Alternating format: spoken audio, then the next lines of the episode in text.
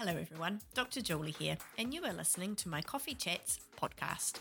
I am a health researcher, PhD trained, and chef, self trained, on a mission to leave the next generation and our planet a lot more of a healthier place. This is your space to ask questions on topics that no one seems to want to discuss, with information that is backed by research, along with a good dose of practical advice. Real talk, real people, real answers. Let's get into this week's episode. Welcome back, everyone. In today's episode, we have three great caller questions. The first is on coffee, the second on insulin sensitivity and our diets, which is going to be a lead in to next week's sleep special, and can kids eat dirt? So let's get into it. Coffee. Good morning. Enjoying the podcast and was wondering about the coffee. Good versus bad. I love coffee, but every time I follow a detox or something, they ask you to stop drinking coffee. Would love to hear your opinion as I know you enjoy your coffee. Thank you. Or, and I do. And of course, our podcast is sponsored by Zero Six Coffee. So if that doesn't say everything, I don't know what does.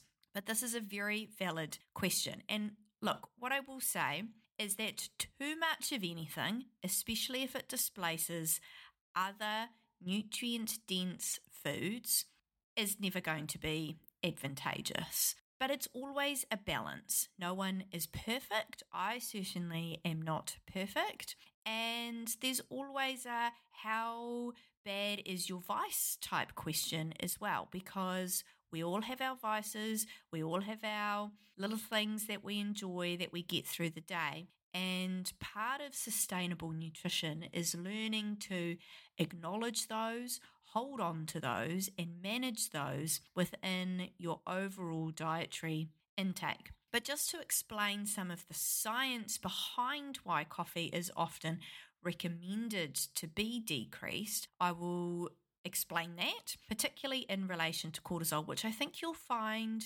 interesting anyway, in how cortisol relates to our circadian rhythm.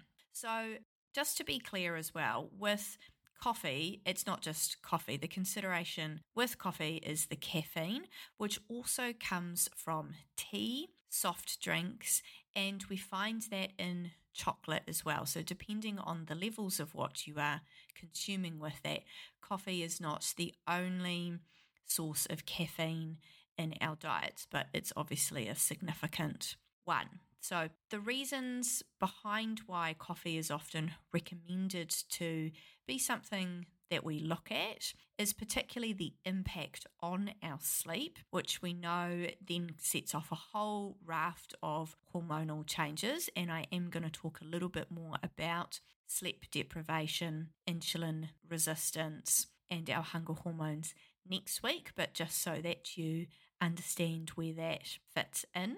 Plus, as I said, it can displace other nutrients as well and stimulates a fight or flight response, which for some people can significantly increase their anxiety. And in addition, it can also have an impact on body composition and our ability to burn fat as a fuel, again, in relation to cortisol as well as that fight or flight response. So, in terms of cortisol, I actually want to read this to you directly from a research article, which is a cross sectional study looking at the impact of caffeine and exactly how much it raises cortisol levels. Which the conclusion to this, by the way, is it does in some and doesn't in, in others, and that's sort of the overall response. But I just want to actually read to you the part about cortisol. So, cortisol is secreted in a diurnal pattern with a peak around the time of wakening, declining course across the waking hours,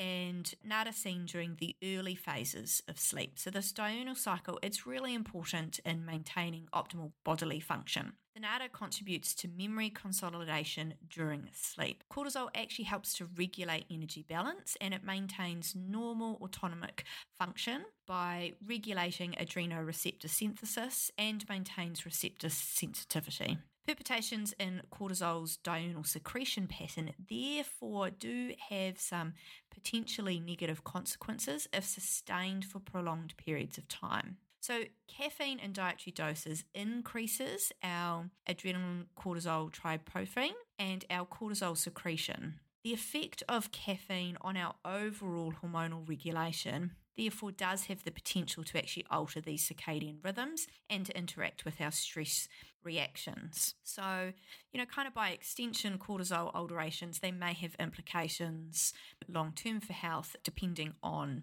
the, the volume and the overall conclusion and this is just one cross sectional study which actually looked at to the development of overall tolerance with the intake of caffeine is what we would say inconclusive and as I said it may have an impact on some and not on others. And I wanted to kind of lead with that science because that's my overall view on coffee is that if you know in line with mindful eating practices that it may be contributing to some of these negative impacts, particularly around sleep, around anxiety, increasing your stress as opposed to decreasing it. And I'm going to chat about that in terms of a, a habit and a, and a breather soon. You know, then that's something potentially that you want to watch. If it doesn't, however, then it's not necessarily something that you have to change. You know, we've got to take out the shoulds and, as I said, look at it in terms of overall dietary intake. Now, I mentioned sort of habit and a breather, and I know for me, having a cup of coffee is one of those.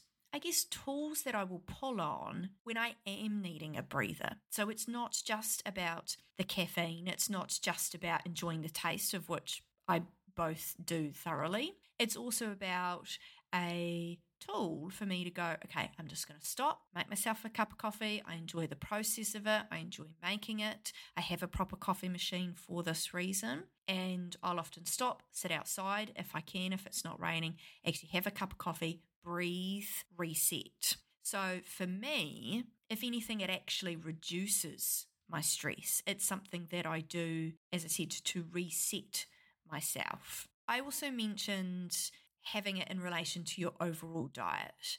You know, and I know for me, my sugar intake is incredibly low. I also don't drink.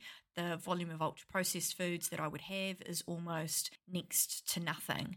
So when I'm looking at my overall diet, and intake, you know, is this really the worst vice for me to have? I mean, as I said, look, in a perfect world, you know, maybe I wouldn't have quite the volume of coffee that I do. And I know when I was pregnant, I did reduce that down. And I've got some caffeine guidelines in my book, The Nourished Bump, on this. But, you know, having a look at those big stones in my overall volume of nutrients and nutrient density, and am I eating in line with mindful eating practices? Yes, I am. So, for me at this stage it's it is not something that I am necessarily wanting to change or alter in line with that. It also doesn't affect my sleep at all. So there's that. Do I watch how late in the day that I would have coffee? Yes, very much so. Uh, I sort of have a my own personal cutoff of around like three o'clock, definitely no later than four o'clock. If I have an afternoon training session, I know I can get away with a coffee at, at that time before its training session. So that's also one of the exceptions to that. So I hope that's kind of given you some things to think about, a little bit of the science behind it, why it's often suggested, and like all things, know your body. Make the choice based on how caffeine responds. Have a look at your overall caffeine intake. Potentially, there are other sources of caffeine in your diet that you want to take into account. And no, no one's perfect. We still want to be able to enjoy the things that we really thoroughly love and ultimately make informed choices for ourselves. Great question. Second question was an overall topic, and I wanted to use this time to introduce this because, as I said, it's going to lead really nicely into next week's sleep special. So, the topic was around insulin sensitivity and the role our diets play. So I actually want to break down what is insulin, what is insulin resistance, how carbohydrate and fat relate to this significant hormone and hormonal challenge. I'm just going to give you some key definitions first and foremost. Blood glucose is the volume of sugar in your blood. All carbohydrate is broken down into blood glucose. Insulin is our blood sugar hormone, also called our fat storage hormone. Insulin resistance is when our cells are not responding well to insulin and cannot easily take up glucose from your blood. Insulin sensitivity is when your cells are highly sensitive to insulin and need a lower amount of insulin to move blood glucose into them. I also talk about something called your insulin resistance puzzle, which is a huge number of factors which contribute to insulin resistance. Now, understanding insulin, insulin resistance, and managing your own insulin resistance puzzle is really key to our overall health and well being. I believe it ultimately answers the question around how much carbohydrate we can tolerate. This is also crucial in pregnancy because pregnancy increases our insulin resistance, period. And then for those that do have a risk of gestational diabetes or have been diagnosed with gestational diabetes, which is not necessarily due to any of your particular individual fault at all, because as I said, pregnancy is a risk factor on its own for gestational diabetes. Understanding all of this is really, really key. So, Insulin is the hormone that's released from your pancreas and it helps to remove blood glucose, remembering that's blood sugar, from your bloodstream and deliver it to your cells to be used as energy. It's the cells in your muscles, fat, and liver that use your blood sugar. So, insulin is doing the role of allowing this glucose into your cells, but while it's doing so, it's inhibiting your cells from breaking down and using fat as an energy source. So, simplify all of that down while your body is metabolizing sugar, which comes from all carbohydrate. The more refined carbohydrate that you have, the more insulin is required. It means that your body's mechanisms for metabolizing and burning fat are effectively stopped. And this is why insulin is also called our fat storage hormone. Now, where this relates to our dietary intake in particular is that carbohydrate requires insulin in order to break it down but we want to be burning fat not this is this has got nothing to do with body composition this has got everything to do with energy that comes first body composition comes second so to repeat while our bodies are breaking down carbohydrate insulin is being released and used in order to do so, and we are not metabolizing fat. And so, this is at the core of understanding the relationship between carbohydrate and fat. This is where the rise of higher fat, lower carbohydrate dietary intakes have come from. Now, I have polycystic ovarian syndrome. This means that I have a higher level of insulin resistance just simply by walking around. So that means, just like I explained, that my body is not able to tolerate as much carbohydrate to begin with because there are other factors that are involved with insulin resistance as well. And I definitely fit into this being postpartum, having gone through multiple pregnancies, experiencing long term sleep deprivation that comes with this. This is added on top it's not as simple as, you know, we'll just cut out all carbohydrates because carbohydrate is a macronutrient. It provides an essential source of many nutrients that we need, and we do need carbohydrate. But understanding that relationship is important, knowing that every single person on this planet has a different level of carbohydrate tolerance, and it's going to keep changing. Overall, because of this, and because of the impact of our food supply, which is very heavy in carbohydrate and very heavy in refined carbohydrate, generally I find that we will benefit from a slightly higher fat intake and a slightly lower carbohydrate intake than what most of us were brought up on. I feel like and I'm going to repeat this yet again, I've only just scratched at the surface here, but this is just to show the overall picture and that relationship between carbohydrate and insulin and where it comes from. I'm not going to be able to, well, I guess, unpack every single part of this, but I wanted to explain this in its simplicity because you brought up the topic, and I think it's a great topic. The more that you can tune into your mindful eating practices, and you may want to go back and listen to my very first intro podcast, the more that you will naturally become in tune with how your body responds to different levels of carbohydrate. I always recommend using your energy as your best gauge and also noticing how hungry you get after a particular meal.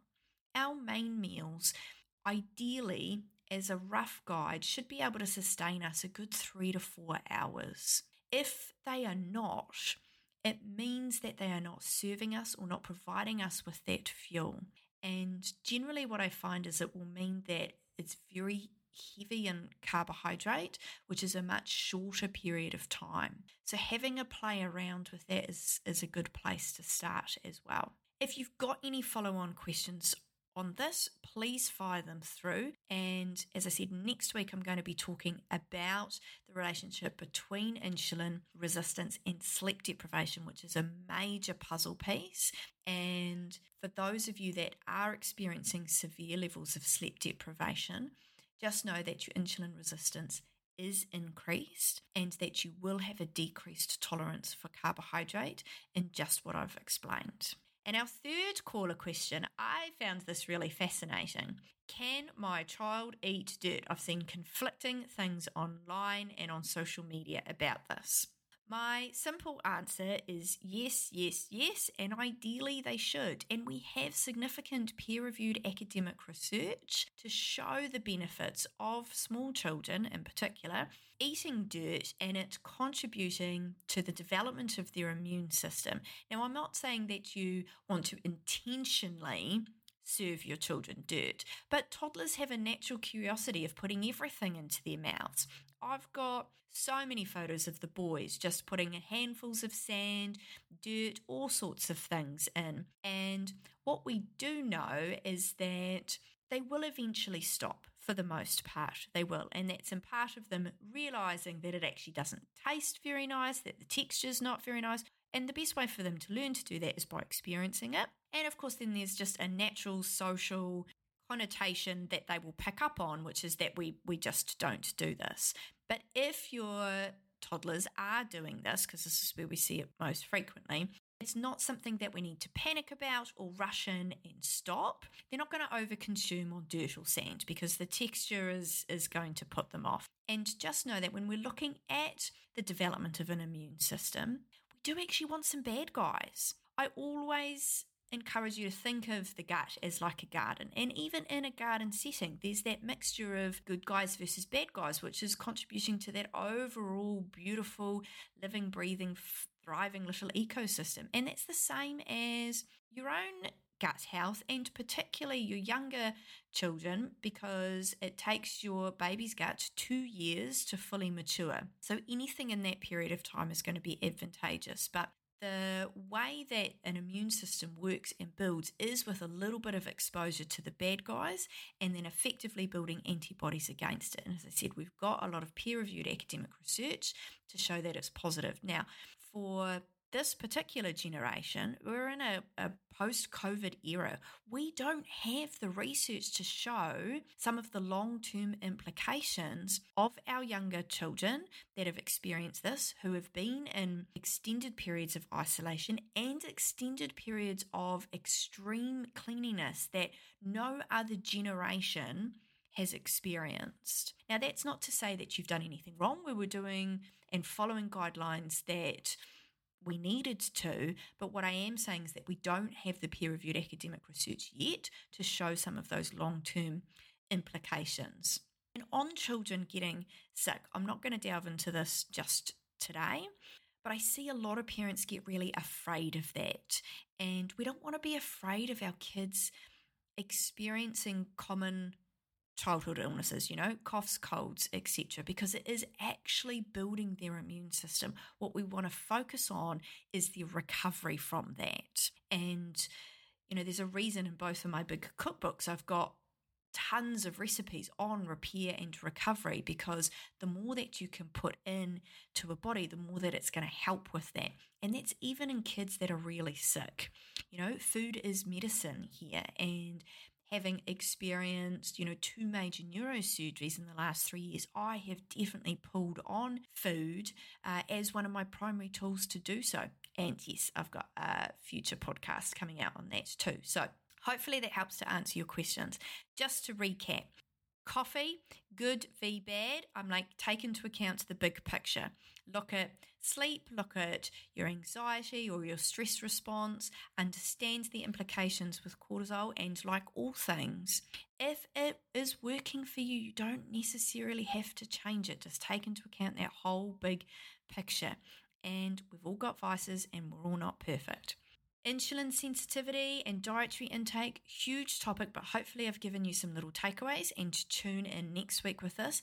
Have a look this week over your own bodily responses around carbohydrate and fat. And should kids eat dirt? Yes, yes, and yes. Just let them be kids. Great questions, and I'm going to see you same time, same place next week for a sleep special. Lots and lots of love.